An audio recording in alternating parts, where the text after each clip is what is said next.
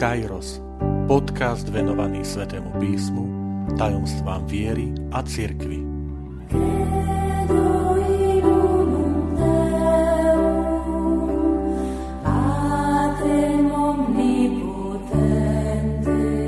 Sedemdesiata šiesta časť Ježišova posledná večera vo svetle Evanielii.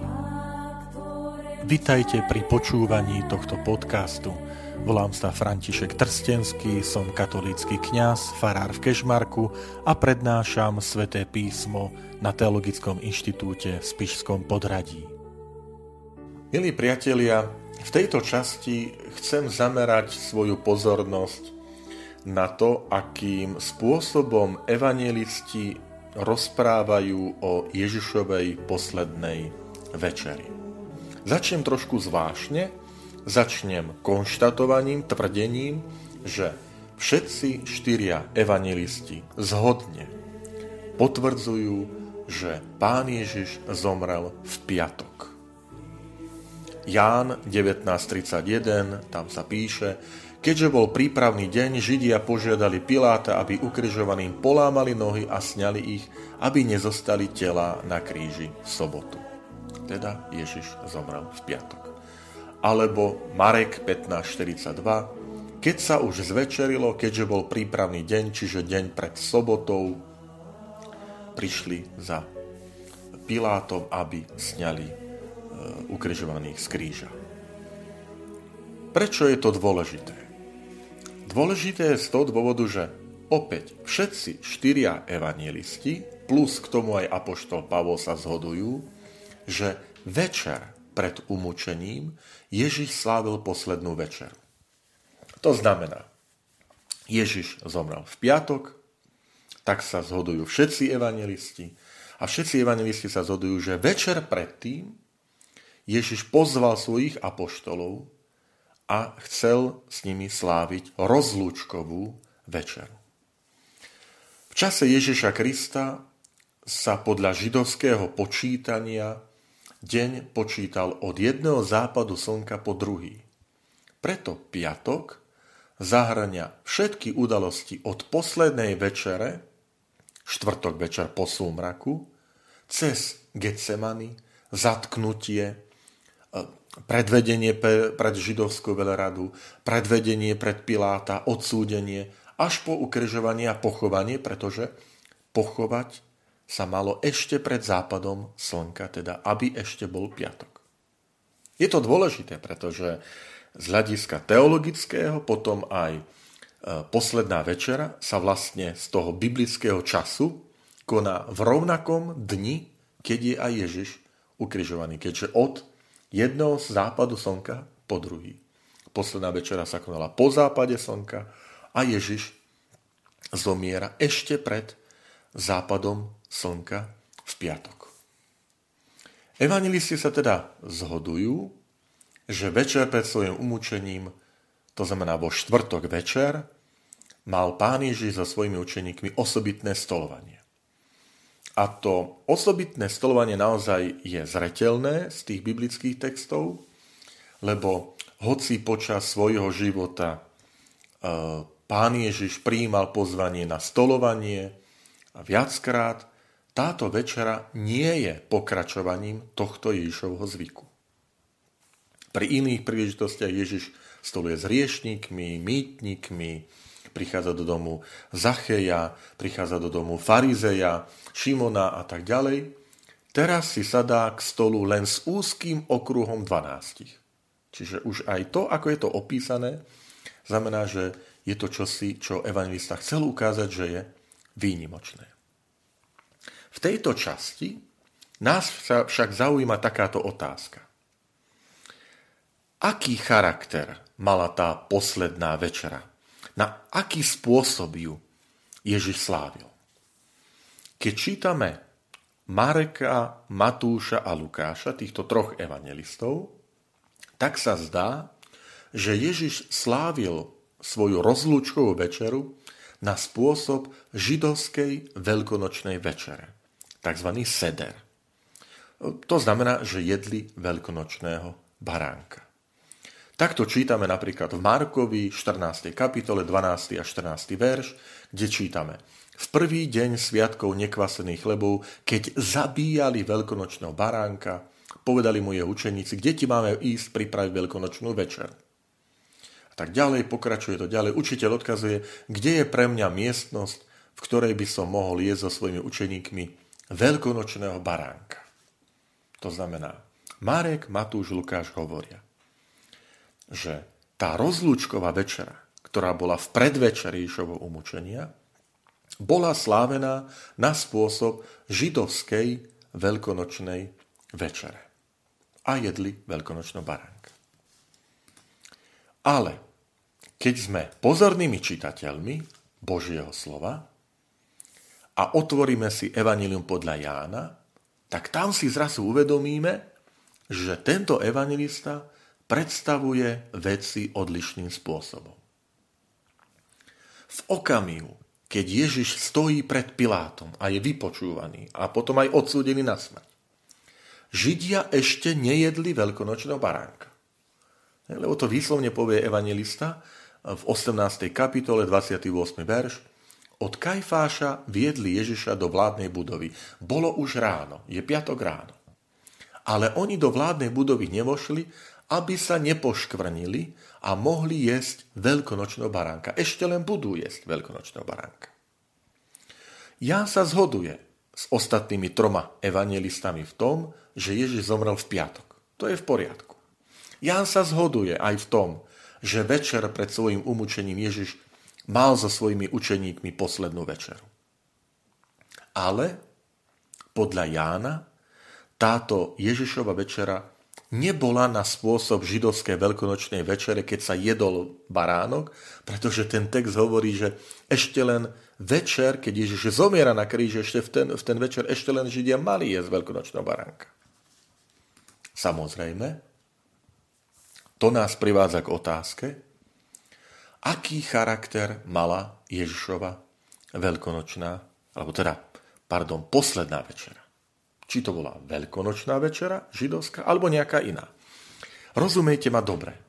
Tu nie je otázka Eucharistie. Samozrejme, Ježiš pri poslednej tej rozlučke večeri ustanovil Eucharistiu, ustanovil kňastvo, to je v poriadku. Nás skôr zaujíma z toho takého historického, že na akým, akým spôsobom tú, tú večeru Ježiš slávil. No, máme niektoré navrhované riešenia. Napríklad časť odborníkov, biblistov hovorí, je potrebné sledovať a držať sa Marka, Matúša a Lukáša. To znamená, že Ježiš tú rozlúčkovú večeru, poslednú večeru slávil ako veľkonočnú večeru, kde jedli aj veľkonočného baránka, tak ako sme to čítali podľa Marka, kde ti máme pripraviť veľkonočnú večeru a tak ďalej. A Jána je potrebné čítať v istom teologickom posune. To znamená, že evangelista Ján dáva novú interpretáciu s odstupom času, interpretuje Ježišovu smrť ako smrť nevinného baránka, ktorý zomiera v čase, keď v Jeruzalemskom chráme zabíjali baránky, ktoré sa potom jedli pri židovskej veľkonočnej večeri. Čiže to vysvetlenie že Ján úmyselne urobil posun, aby Ježišova smrť sa zhodovala E, s okamihom, keď zabíjali baránky e, v Jeruzalemskom chráme, ktoré sa potom jedli na veľkonočnú večeru. Ale v skutočnosti Ježiš slávil tú večeru na spôsob židovskej veľkonočnej večere a jedli teda toho baránka. E, iní hovoria, biblisti, že v tom roku, keď Ježiš zomrel, sa sviatok Veľkej noci slávil dva nasledujúce po sebe dni, a to z toho dôvodu, že Farizeji a Sadúcej odlišne počítali začiatok mesiaca, keď sa slávi Veľká noc, teda začiatok Nisan, čo spôsobilo odlišné slávenie teda tej veľkonočnej večere. To je jedno z ďalších možností, alebo teórií, hypotéz. Iní hovoria, že veľkonočná večera, tá židovská veľkonočná večera, sa slávila dva dni kvôli veľkému počtu pútnikov že pútnici z Galilei, ktorí prichádzali, uslávili o deň skôr a potom e, domáci o deň neskôr. Teda Galilejčania, kde Ježiš s apoštolmi slávili štvrtok večer a domáci v piatok. A teda, že Jan keď hovorí v piatok, že v poriadku, že mali jesť ešte len veľkonočného baránka. Um, alebo potom je tu navrhované riešenie, že je potrebné držať sa Evanielia podľa Jána a Ježiš tú svoju poslednú večeru neslávil na židovský spôsob, lebo v jeho obete na kríži prichádza nový kult, nová liturgia, ktorá nie je pokračovaním židovstva. Ale niektorí hovoria, že išlo o tzv. požehnanie chleba a vína, tzv. kiduš, čo je požehnanie, ktoré aj židovstvo poznalo, ale bez jedenia baránka. Známe je, známy je názor alebo teória veľmi známeho, významného nemeckého biblistu Joachim Jeremias, žil v rokoch 1900 až 1979, napísal na túto tému Ježišovej poslednej večere aj knihu Die Abendsmahlsworte Jezu. To znamená slova poslednej večere Ježišovej, teda Ježišové slova pri poslednej večere, zhruba v preklade. Tento biblista, Joachim Jeremias, zastával názor, že Ježiš slávil poslednú večeru na spôsob židovské veľkonočné večere. Teda, že tá rozlúčková večera bola veľkonočnou židovskou večerou. A uvádza tieto argumenty. Hoci Ježiš deň učil v chráme a na noc odchádzal do Betánie z Jeruzalema, keď už bol v Jeruzaleme tie posledné dni, proti tomuto svojmu zvyku pri poslednej večeri zostal v Jeruzaleme. A to bolo preto, lebo veľkonočná večera sa mala sláviť v Jeruzaleme. Teda Jeremias tvrdí, ak by Ježiš chcel svoju rozlúčkovú večeru sláviť ako nie veľkonočnú, židovskú, no tak ju mohol robiť aj niekde inde, v Betánii a tak ďalej. Ale príkaz pre židov hovoril, že veľkonočná večera sa má sláviť v Jeruzaleme. Ďalší argument, hovorí Jeremias, hoci evanelia zachytávajú viacero Ježišových stolovaní. Táto večera, ehm, táto rozlúčková večera s apoštolmi sa ako jediná odohráva v noci, v noci, a to preto, lebo veľkonočná večera, tá židovská, sa mala sláviť po súmraku. Ďalší argument, hovorí Jeremias, po skončení večere zaspívali apoštoli chválospev, tak to hovorí, hovoria Evanielia. A tento chvál sú tzv. Halel, čo boli žalmy 113 až 118, sa spieval len po veľkonočnej večer. Nie hocikedy, ale po veľkonočnej večer. A potom, veľkonočná, tá židovská večera mala predovšetkým rodinný charakter a toto zodpovedá aj tej rozlúčkovej Ježišovej večeri, na ktorej sú len Ježišovi učeníci. Inokedy máme tam hosti, máme tam ženy na tých Ježišových stolovaniach, ale pritom to chcel byť len tom úzkom kruhu svojich učeníkov. Zo židovských prameňov vieme, že na židovskú veľkonočnú večeru bolo potrebných minimálne 10 osôb, v prípade Ježiša Krista 12 apoštoli, on 13, takže aj toto bol dôvod, že prečo to takto bolo, lebo chceli zachovať predpisy, ktoré boli dané pre židovskú veľkonočnú večeru. Čiže e, toto je silná, silný argument aj dodnes, že Ježišova rozlúčková večera, pri ktorej ustanovil Eucharistiu, umýval nohy, ustanovil sviatosť kniastva a tak ďalej, že bola slávená podľa tej procedúry, podľa e, predpisu, podľa poriadku, preto sa židovská večera nazýva seder, v preklade to znamená poriadok, tak ako bol predpísaný pre veľkonočnú večeru, ktorá sa slavila len raz v roku na pamiatku vyslobodenia z egyptského otroctva. Dodnes to Židia slávia. Keď sa jedol veľkonočný baránok, horké byliny, pilo sa víno a to by zodpovedalo aj tomu, čo hovoria evanilisti. Chcem vám ponúknuť druhý pohľad a ten druhý pohľad predstavuje dnes už emeritný pápež Benedikt XVI, vlastným menom Jozef Ratzinger. Verím, že mnohí poznáte jeho dielo, jeho trilógiu, ktorá je preložená aj do Slovenčiny. Veľmi vrúcne odporúčam túto, tieto knihy, tento zvisky, zväzky prečiť a to je dielo Ježiš Nazarecký. Verím, že aj vy, ktorí ma počúvate, mnohí poviete, áno, už som ten text čítal, čítala. A v druhom diele tohto to, to, svojej trilógie Jozef Ratzinger hovorí takéto argumenty. Z historického hľadiska je otázne, či bolo možné, aby sa proces s Ježišom pred Pilátom konal na... Lebo v Markovi 14. kapitole čítame – bolo dva dní pred Veľkou nocou a sviatkami nekvasených chlebov. Veľkňazi a zákonníci hľadali spôsob, ako ho podvodne chytiť a zabiť, ale hovorili nie vo sviatok, aby sa ľud nevzbúril. To znamená, že ani židovskí predstavení nechceli porušiť posvetnosť veľkonočných sviatkov. Teda naozaj je otázne, že, že už nie kedy Hej. Akurát tak na veľkonočné sviatky, keď má byť veľkonočná večera, že vtedy prídeme a ideme Ježiša súdiť. Veď samých seba by obradne poškvrnili a nemohli byť jesť veľkonočného baránka. Čiže aj, aj evangelista hovorí, že ten pôvodný zámer židovských predstavených bolo neporušiť posvetnosť veľkonočných sviatkov. Potom všimnite si takúto vec. Jozef Ratzinger upozorňuje. Keď čítame Evangelium podľa Jána, Ján si dáva v tom opise Ježišovej rozlúčkovej večere.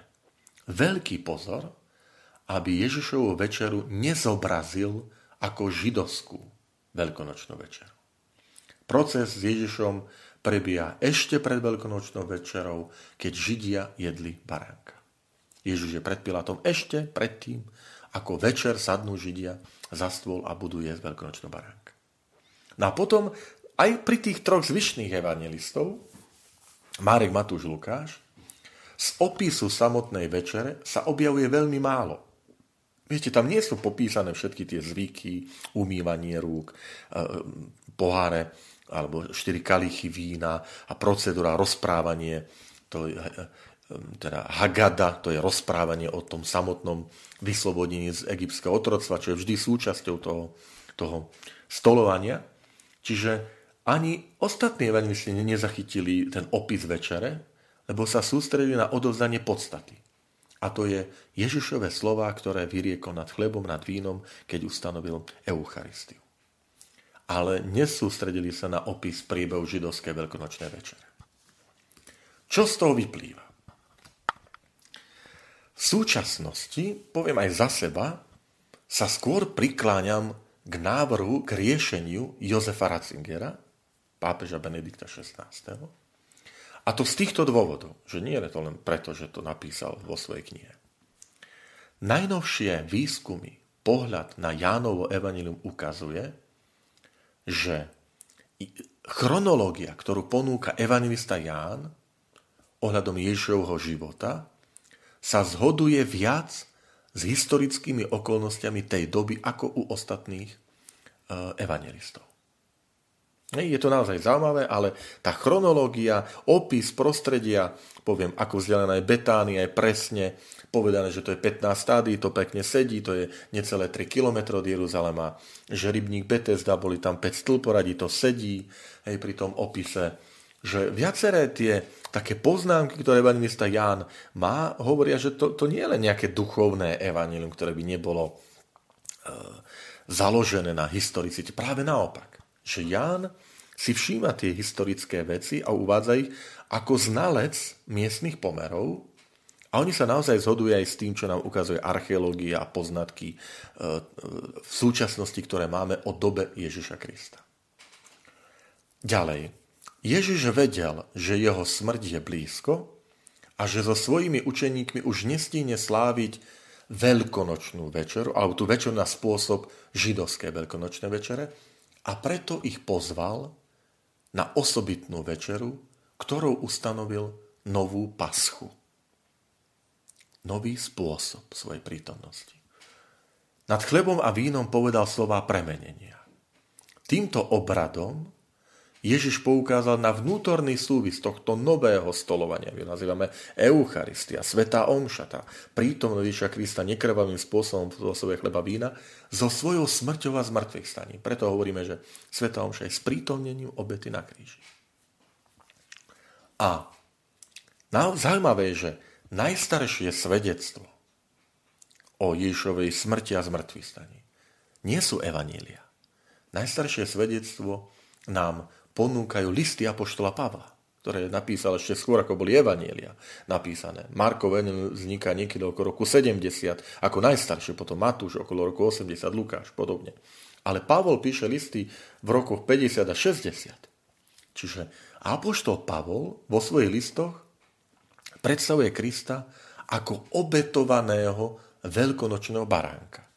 Ono predstavuje ako baránka. Prečo? No je to aj bližšie potom s, tou, s tým predstavením Jána, ktorý tiež zobrazuje Ježiša ako toho, ktorý zomiera v čase, keď v chráme sa zabíjali veľkonočné baránky. Odkiaľ to Pavol potom nabral? Prečo to práve toto e, použil? Lebo sa to zhodovalo s historickým časom, že Ježiš zomrel v čase, keď boli e, v chráme zabíjane e, veľkonočné baránky, ktoré sa potom jedli pri večeri. Milí priatelia, čo to znamená? Samozrejme, z teologického, duchovného odkazu e, stále platí, že čím som začal? Večer pred svojim umúčením, štvrtok, lebo všetci, všetci evangelista zhodujú, že zomrel v piatok a v piatok bol aj pochovaný.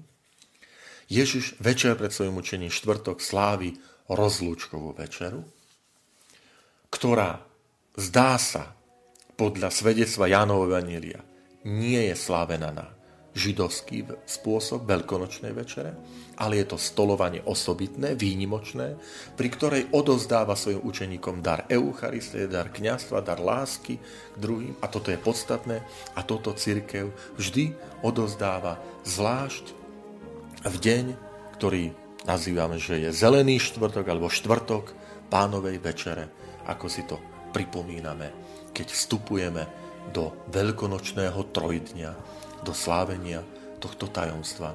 A teda v tento štvrtok, štvrtok pánovej večer osobitne máme pred očami práve túto Ježišovu poslednú večer, ako ju zvykneme nazývať, alebo rozlúčkovú večeru, pri ktorej nám tieto úžasné, hlboké dary Boží syn zanechal vlastnú prítomnosť, reálnu, skutočnú medzi nami.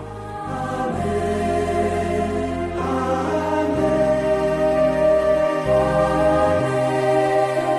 Ďakujem, že ste počúvali tento podcast. Teším sa na ďalšie stretnutie s vami. Sledujte naše aktivity na web stránke farnosti Kežmarok www.fara.kezmarok.sk alebo na Facebooku farnosti Kežmarok.